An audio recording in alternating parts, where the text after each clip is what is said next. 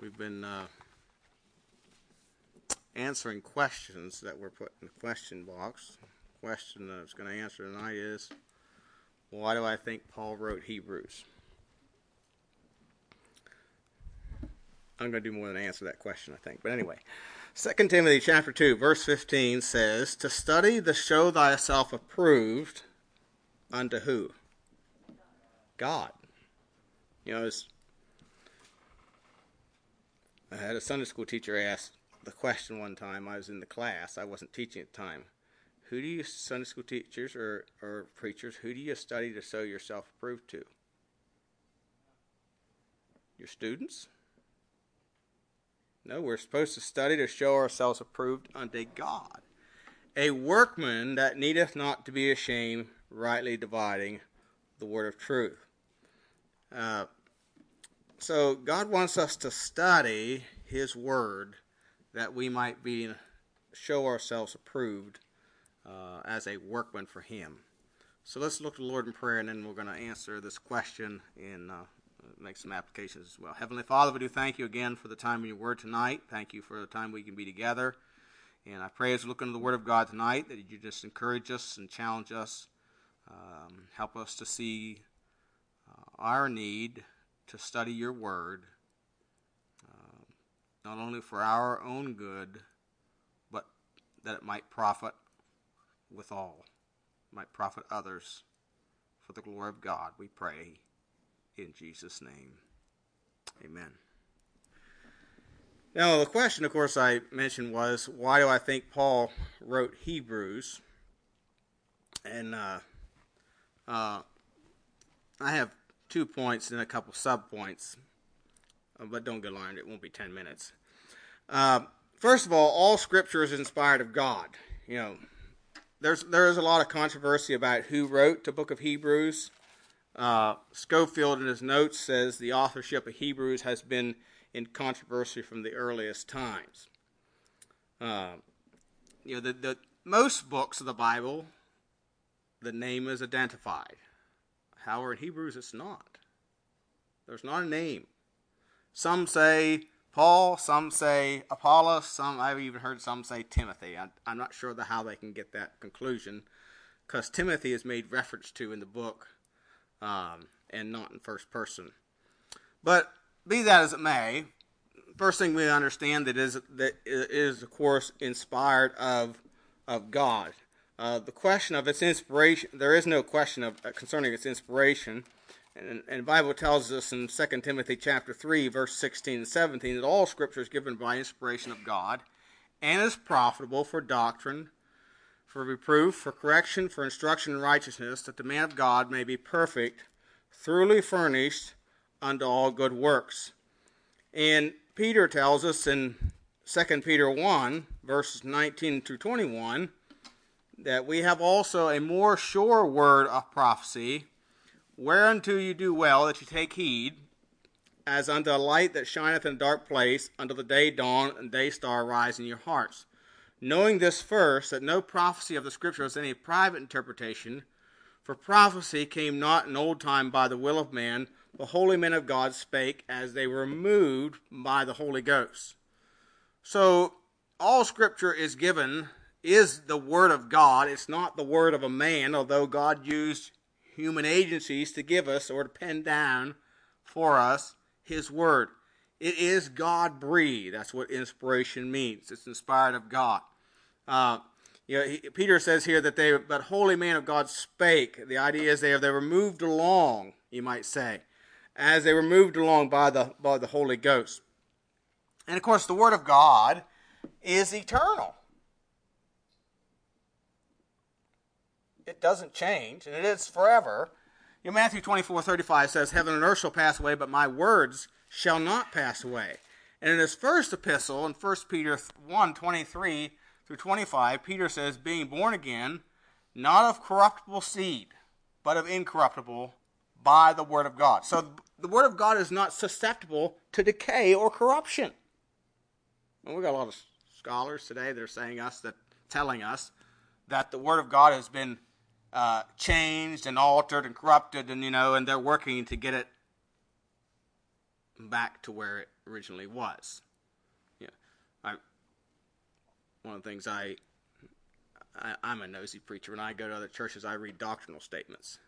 When I look at a church online, I read the doctrinal statements, and all the time you'll see a doctrinal statement that says something like this: "We believe that that God inspired His Word in the original autographs." Now, what that means is we believe that God inspired the originals. But do we have originals? No, we don't have any originals. All we have are copies. That means what they're saying is we do not believe we have the preserved Word of God or words of God. They might say we have the preserved Word of God, meaning the whole, but not the words themselves. But Peter or uh, Matthew tells us that heaven and earth shall pass away, but my words shall not pass away. And Peter here says that the word of God is not corruptible, so it's not susceptible to decay. God promised. You see, God is the just as He was the the the agent, or just as He inspired His word, He also can use sinful men to preserve His word, and the churches did all down through the ages of time. Uh, so it's incorruptible. It says, by the word of God, which liveth and abideth forever. So the word of God is eternal and it does not change. Um, verse 25 says, But the word of the Lord endureth forever, and this is the word which by the gospel is preached unto you. Isaiah 40, verse 8 says, The grass withereth, the flower fadeth, but the word of our God shall stand forever. God's word is eternal we will always have the words of God. And of course, in English, I believe we have it preserved for us in the King James Bible because it's a it's it's a uh, translation of the preserved uh, received text in the Masoretic text of the Old Testament, received text of the New Testament. So all in Scripture, we need to understand, of course, all in Scripture is inspired by God and is preserved by God. The now, the second thing is we think about more directly, who do I think wrote Hebrews? Uh, second thing I want to notice here is evidence for Paul's authorship. I believe Paul did, but you know what? It really doesn't matter. But I do believe Paul did, and and I want to look at some evidence to that fact. First of all, evidence of statements made. Look at Hebrews chapter ten and verse thirty-four. Excuse me, Hebrews ten, thirty-four. Hebrews 10, verse 34 says, For ye had compassion of me in my bonds, and took joyfully the spoiling of your goods, knowing in yourselves ye have in heaven, heaven a better and enduring substance. And then in chapter 3, or chapter 13, again in verse 3, he makes reference to bonds. Chapter 13, verse 3 Remember them that are in bonds, as bound with them, and with them which suffer adversity, as being yourselves also in the body. So that he makes mention of the fact that he was he was in bonds. Now, obviously, I don't I don't think Paul was the was was the only apostle that spent time in prison. Uh, although the others really don't talk about it, but Paul did. Of course, Paul was in prison much more than all the rest, and and he wrote most of his letters, uh, the epistles, you know, uh, Galatians, Ephesians, Philippians, Colossians, and so on, from prison. Uh, so he makes mention of being in bonds. Secondly, evidence for Paul's authorship of Hebrews, the statement concerning Timothy. Look at chapter 13, verse 23. Um, know ye that our brother Timothy is set at liberty, with whom, if he comes shortly, I will see you. Now, to me, this is very compelling evidence because Timothy was Paul's constant companion and travel. In fact, no other New Testament writer ever made mention of Timothy. Not Peter. Uh, um, of course, Luke does, but as it concerns Paul. But it's not even, he, I don't even think he's mentioned in the book of Acts. Um, uh, yes, he is in book of Acts too. Yes, he is mentioned there. But, uh, but but Paul mentions him over and over. For example, in 1 Timothy 1 2, he says, Unto Timothy, mine own son in the faith, Grace, mercy, and peace from God our Father and Jesus Christ our Lord. Chapter 1, verse 18. This charge I commit unto thee, son Timothy, according to the prophecies once before on thee, that thou mightest war a good warfare. Then again in 2 Timothy 1 2. To Timothy, my dearly beloved son, mercy, grace, mercy, and peace from God the Father and Christ Jesus our Lord. So Paul uh, had very close relationship with Timothy and Timothy with Paul. And uh, and he, as far as we know from any scripture, Timothy never worked with anyone else other than Paul. Now, Paul would send him in other places by himself, but in fact, it was believed that Timothy later became the pastor at Ephesus. Uh, but but uh, so you know he makes reference here to Timothy. So the statement concerning Timothy. Thirdly, the statement about Italy. Notice chapter 13, verse 24. Salute all them that have the rule over you, and all the saints, they of Italy, salute you. Now, uh, where did Paul write most of his prison epistles from? It was Rome. Some of them he wrote from Philippi, but many of them he wrote from Rome. Uh, he was in prison in Rome.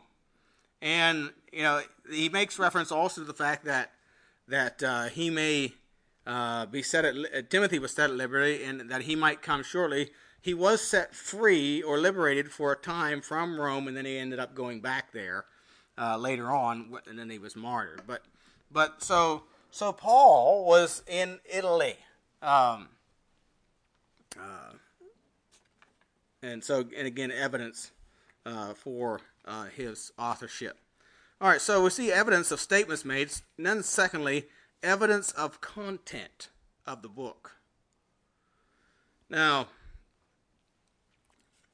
all agree whoever wrote this book had a very good knowledge and understanding of the Old Testament scriptures.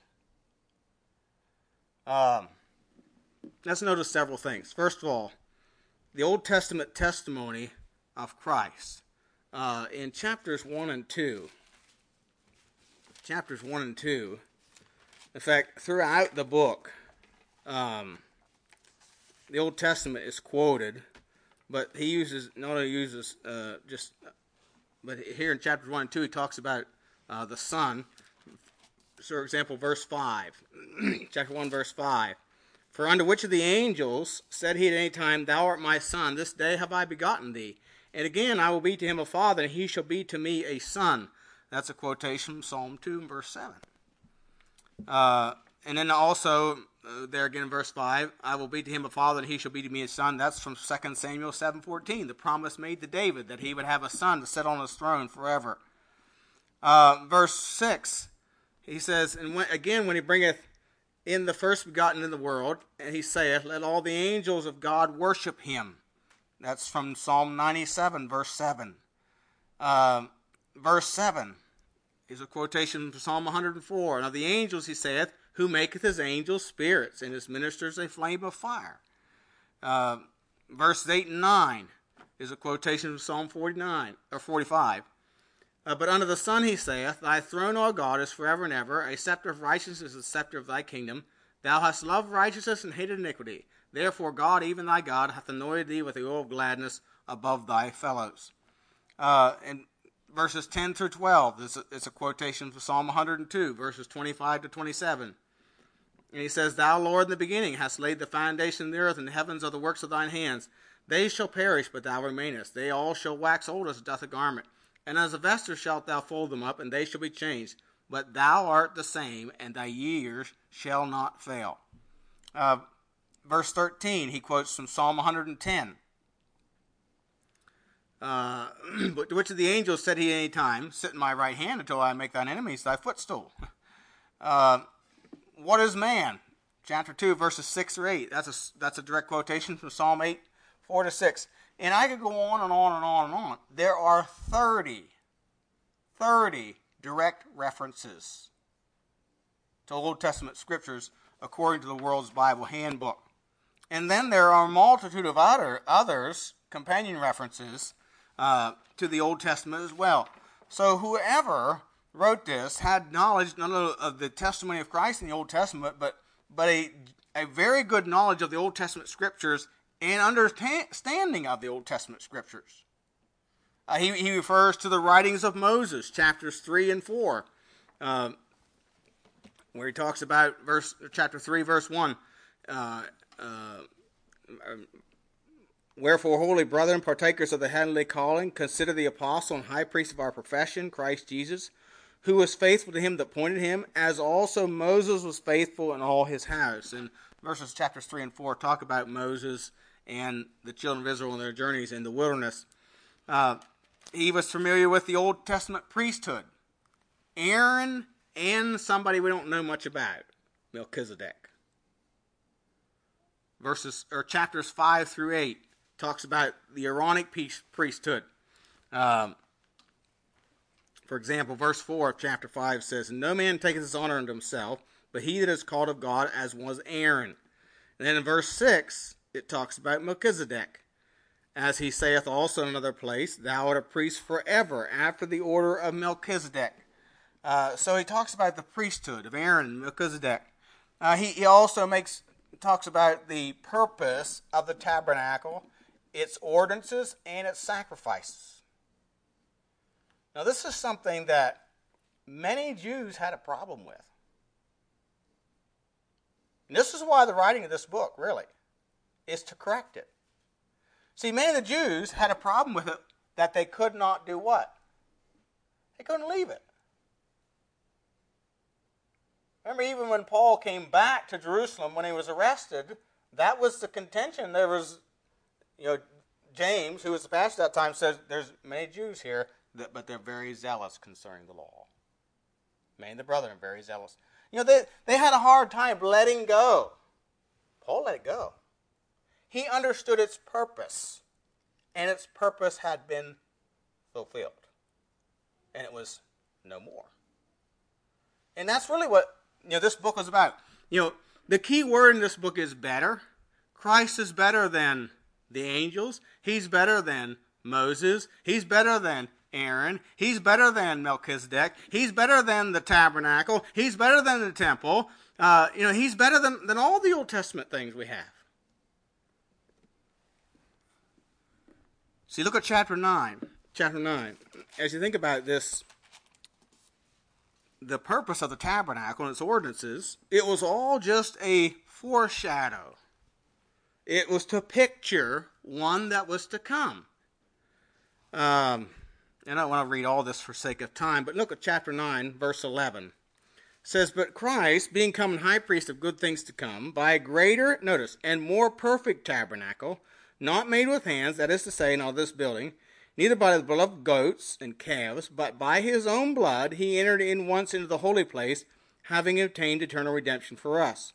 For the blood of bulls and of goats, and the ashes of a heifer, sprinkling the unclean, sanctifieth the purifying the flesh, how much more shall the blood of Christ, who through the eternal Spirit offered himself without spot to God, purge your conscience from dead works to serve the living God? And for this cause he is the mediator of the New Testament, that by means of death, for the redemption of the transgressions that were under the first testament, they which are called might receive the promise of eternal inheritance. So you know, he, he says um, he's a high priest of good things to come by a greater and more perfect tabernacle not made with hands. Now, if you drop down to 23, you know, the Bible always always uh, explains itself. Verse 23 says, It was therefore necessary that the pattern of things in the heavens should be purified with these, but the heavenly things themselves with better sacrifices than these. So, so we have a we have a more perfect sacrifice, and we have a we, uh, we have better sacrifices than the earthly ones. For Christ has not entered into the holy place made with hands, which are figures of the true, but into heaven itself, now to appear in the presence of God for us. So the tabernacle that was on earth was made after the pattern that God showed Moses in the mount. And there's a there is a tabernacle in heaven that the one on earth was patterned after. But Christ didn't enter the tabernacle on earth. He entered the one in heaven, not made with hands, and offered his blood, the eternal blood of the eternal Son. Uh, and so we have a we have a better and more perfect tabernacle Um, it's not. It's it's it's a, a place where they don't take blood of bulls or goats and calves, but Christ's blood. Notice it says entered in once into the holy place, having obtained eternal redemption for us. So, and of course, the purpose of all of, of the tabernacle is found in chapter ten, verse one. For the law, having a shadow of good things to come, and not the very image of things, can never, with those sacrifices which they offered year by year continually, make us the comers thereunto perfect. So it was a shadow, it was a picture of the sacrifice that was to come. Now, you know, you think of some of the some of the pictures of the Old Testament sacrifices. You have a lamb, but what kind of a lamb? Anything significant about the lamb?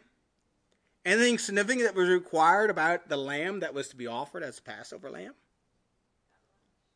It was a male that was without blemish. Without blemish. And of course, it pictures a sinless sacrifice. That's what Christ was. He was a perfect sacrifice.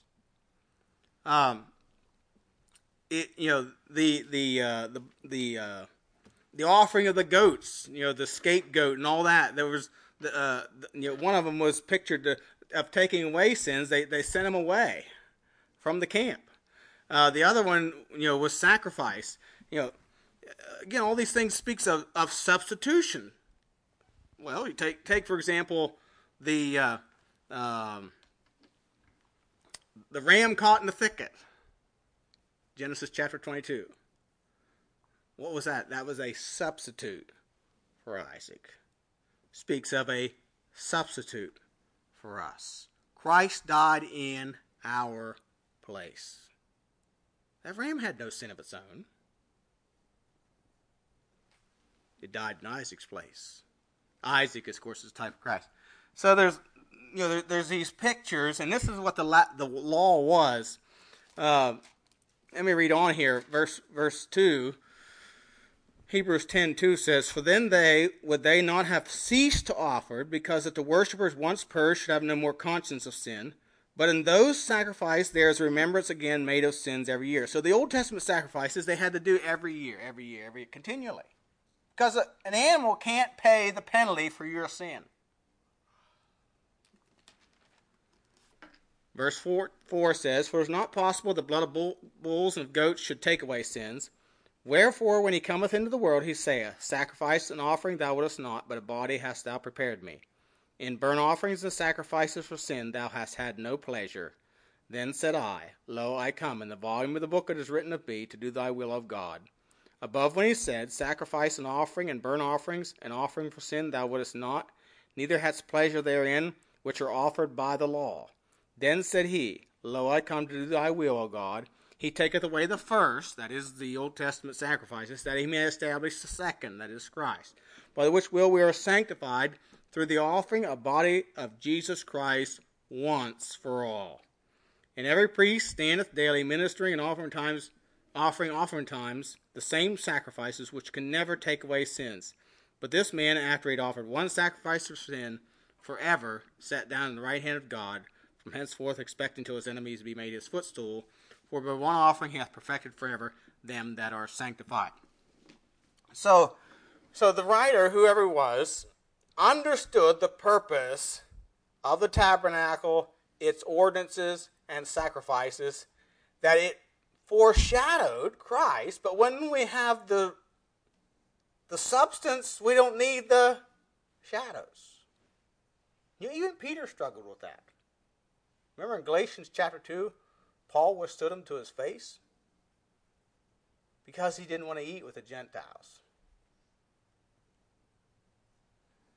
And, and, it, and it's this very thing of leaving the Old Testament sacrifices. They, had, they wanted to hang on to that. And this is the problem with the book, the Hebrews, the people he's writing to. So he understood that Christ is the fulfillment of all the Old Testament scriptures all the Old Testament ordinances and the tabernacle and the temple and worship and all that. He's a fulfillment, and, and, and that is done away in Christ.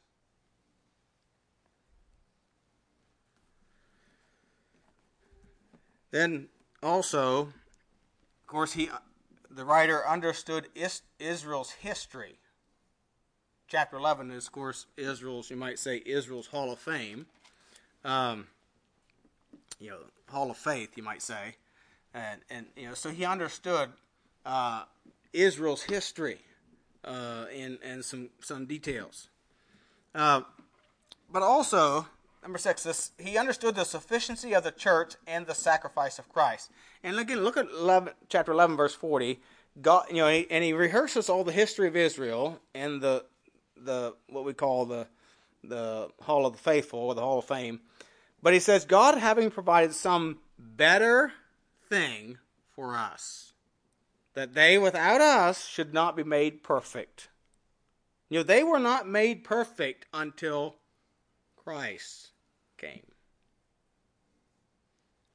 Now, there's an interesting uh, thinking about this. Just hold this thought for a minute. Go back to Ephesians chapter four. Ephesians chapter four.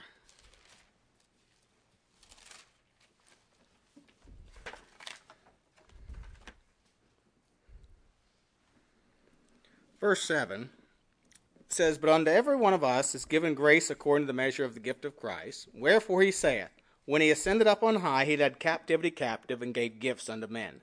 Now that he ascended, what is it but that he also descended first into the lower parts of the earth?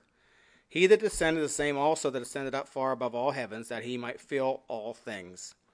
Now, the Bible says here that he ascended, but he first descended and then he led captivity captive and gave gifts unto men.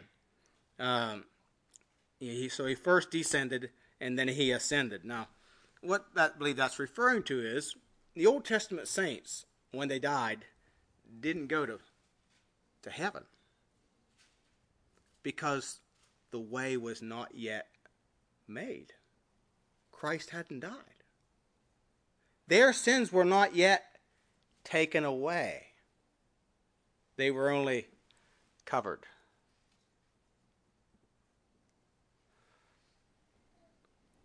Uh, you know, or John said, "Behold, the Lamb of God, which taketh away the sin of the world." You know, Hebrews tells us that that. Um, yeah, I'm trying to remember now where it is. Um,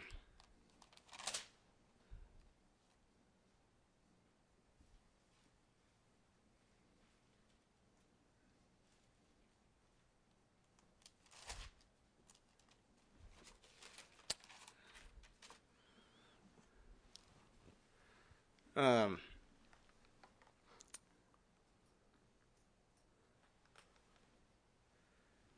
well, Hebrews nine verse thirteen says, "For the blood of, for the, um, for if the blood of bulls and of goats and the ashes of an heifer sprinkling the unclean sanctifieth for the purifying the flesh, how much sure, how much more shall the blood of Christ, who through the eternal Spirit uh, offered himself without spot to God, purge your conscience from dead works, serving living and true God. It's not the verse I want. Um, oh, here it is. Chapter 10, verse 1. Notice, the, for the law having a shadow good things to come, and not the very image of the things. I thought I just read it. Can never, with those sacrifices which they offered year by year continually, make the comers thereunto perfect.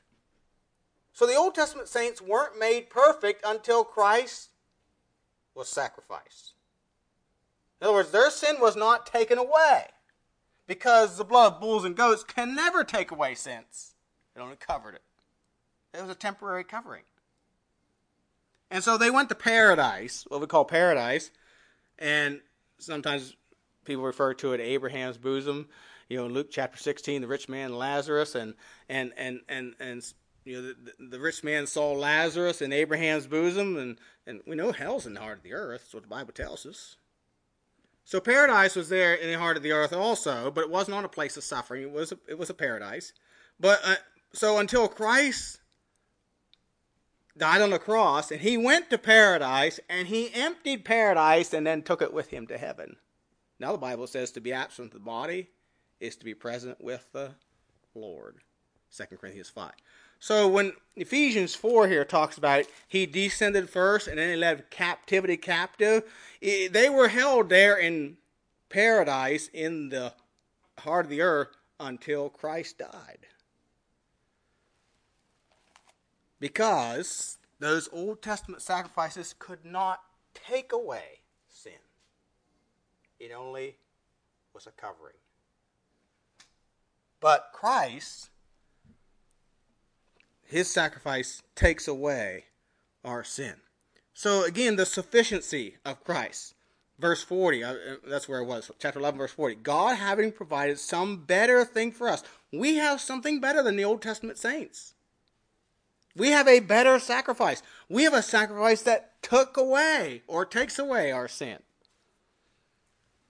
Notice that they without us should not be made perfect. Uh, chapter 12, verse 22 through 24 talks about says, But ye are come unto Mount Zion, unto the city of the living God, the heavenly Jerusalem, to a numerous company of angels, to the general assembly and church of the firstborn, which are written in heaven, to the God of the judge of all, and to the spirits of just men made perfect, to Jesus, the mediator of a new covenant, and to the blood of sprinkling that speaketh better things than that of Abel. And he warns them not to refuse him that speaketh. Of course, uh, use the better things of Christ. Uh, and then, and then uh, drop down to verse 14 of chapter 13 where it says, For we have he, here we have no continuing city, but we seek one to come. Uh, so so the, he, he's referring to the sufficiency of the church and the sacrifice of Christ. We have something better than what the Old Testament has. Old Testament saints had. We have Christ and his church. His churches. So, you know, from the evidence of the content in the book, I believe Paul wrote it. Now, C.I. Scofield, in his notes in the Scofield Bible, said this quote, We undoubtedly have here the method of Paul's synagogue addresses. Unquote. You know, though Paul was the apostle to the Gentiles, he, he, he, he magnified that office. You know, Peter was considered the apostle to the Jews. But wherever Paul went, when he would go into a city, the first place he would go would be the synagogue. You know, Romans 1.16 said, For I'm not ashamed of the gospel of Christ, for his power of God and salvation to the Jew first, and also to the Gentile. He always went to the Jews first. Seldom did they ever receive him, but he went there first. And so it's believed that by many that this is this is probably the, the message many times that Paul would present at the synagogue, proving that Christ was better than Moses, than Aaron, than Melchizedek, than the Old Testament sacrifices, that he was the fulfillment of those things.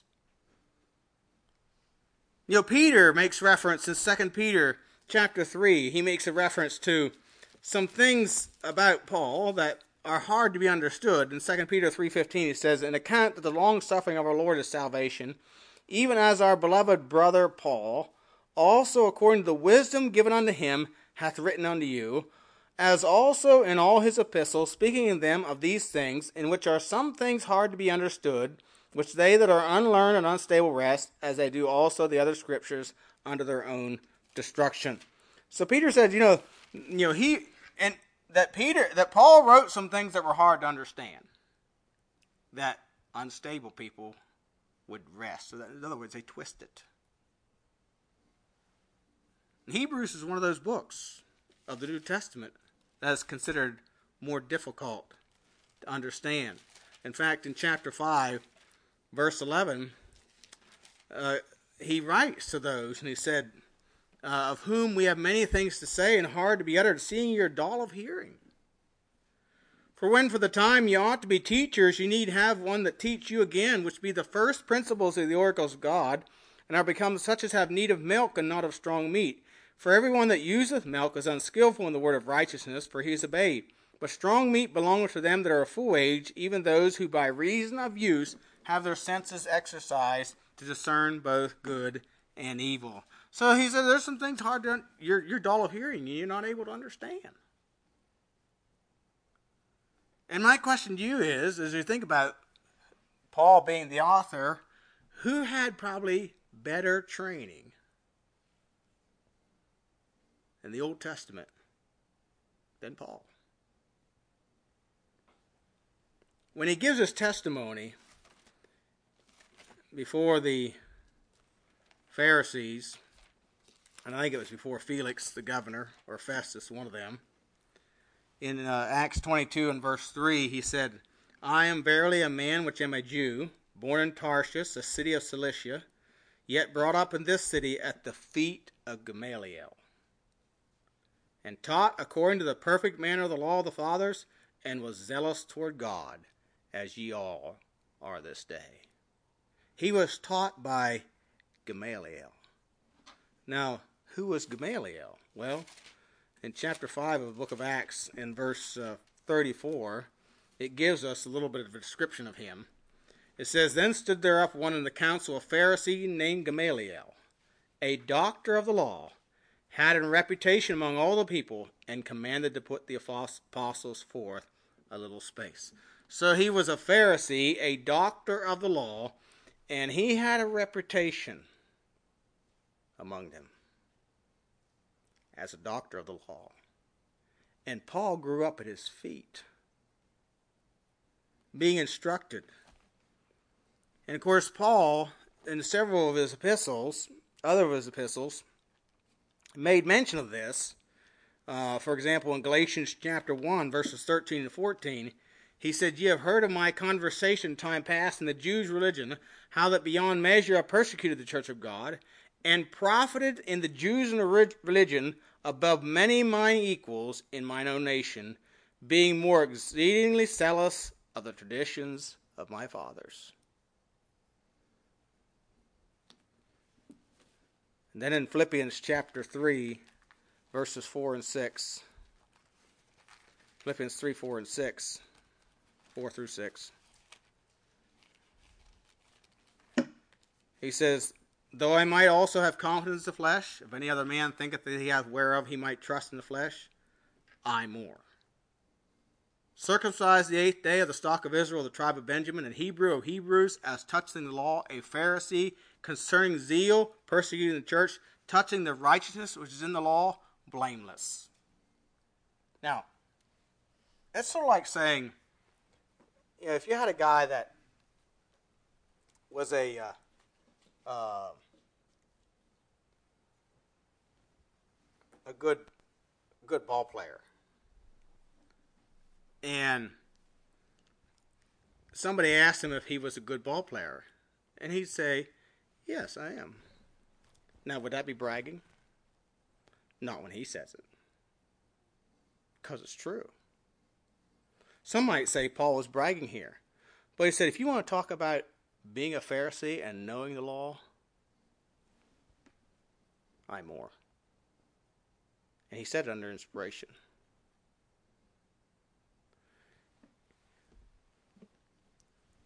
You see, Paul had a very good knowledge and understanding of the Word of God, and, and he understood the Old Testament scriptures and their fulfillment in the sacrifice of Christ. Uh, so the evidence to me points that Paul was the author of a book. But a point I want to make here tonight for us is this. You know, Paul had a very good knowledge and understanding of the Word of God. Therefore, he understood God's will and purpose for his life and the lives of other people that he met. You know, 2 Timothy 2.15 says, We're to study to show ourselves approved unto God, a workman that needeth not to be ashamed, rightly dividing the word of truth. You know, as ambassadors for Christ, we should desire to learn and understand God and His words so we can help people fulfill His will and His purpose for their lives.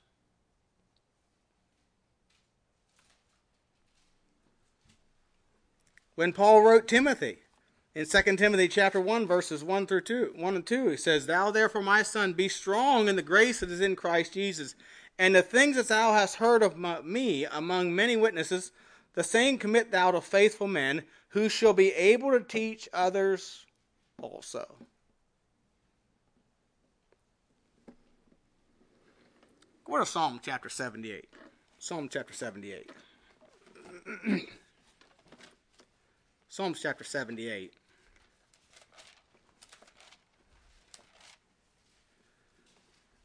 Verse 1 Give ear, O my people, to my law. Incline your ears to the words of my mouth. I will open my mouth in a parable. I will utter dark sayings of old, which we have heard and known. And now notice, notice these next couple verses. And our fathers have told us. We will not hide them from their children, showing to the generation to come the praises of the Lord and his strength and his wonderful works that he has done. For he established a testimony in Jacob and appointed a law in Israel, which he commanded our fathers, that they should make them known to their children, that the generation to come might know them, even the children which should be born, who should arise and declare them to their children, that they might set their hope in God and not forget the works of God, but keep his commandments. You know, this is this is why this is why Israel has survived, practically speaking, and retain their identity, even to this day. What other nation of ancient times has survived? Where's the Hittites? The Amorites? You know, the same principle applies to churches. You know, God told, you know, this is one of the things God stressed on his people. Deuteronomy chapter 6, verses 1 through 10. You know, you, you talk about it when you when you lie us in the house, when thou walkest about the way, and you know, everywhere you go, you talk about the Word of God. You're to teach your children the Word of God. You know, we must teach and train the next generation the truth of the eternal Word for the perpetuity of the churches. In is to pass on to the next generation the faith once delivered unto the saints. That's our responsibility. You know, if you if you forsake God's church and are not taught, how are you going to teach your own children? How's it going to continue to the next generation? In fact, you'll be like Israel, because notice verse 8 and might not be as their fathers, a stubborn and rebellious generation, a generation that set not their heart aright, and whose spirit was not steadfast with God. What happened? Well, somewhere along the way, one generation didn't teach the next. They didn't pass it on.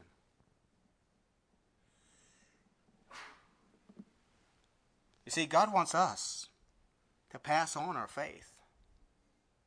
That's why we're to study, to show ourselves, not only so we can reach others, but to pass it on to our children and our children to their children and their children to their children. There's seven generations mentioned there in Psalm 78. So we need to study. Yeah, I think Paul wrote Hebrews, but we need to study to show ourselves approved unto God. A workman needs not to be ashamed, rightly deriding the word of truth. You know, really, whether you believe Paul wrote Hebrews or not, doesn't really matter to me. I believe he did. But the important thing is, we need to study God's Word so that we can teach the next generation, so that we can help other people as ambassadors for Christ. We can help other people find God's will and purpose for their lives as we.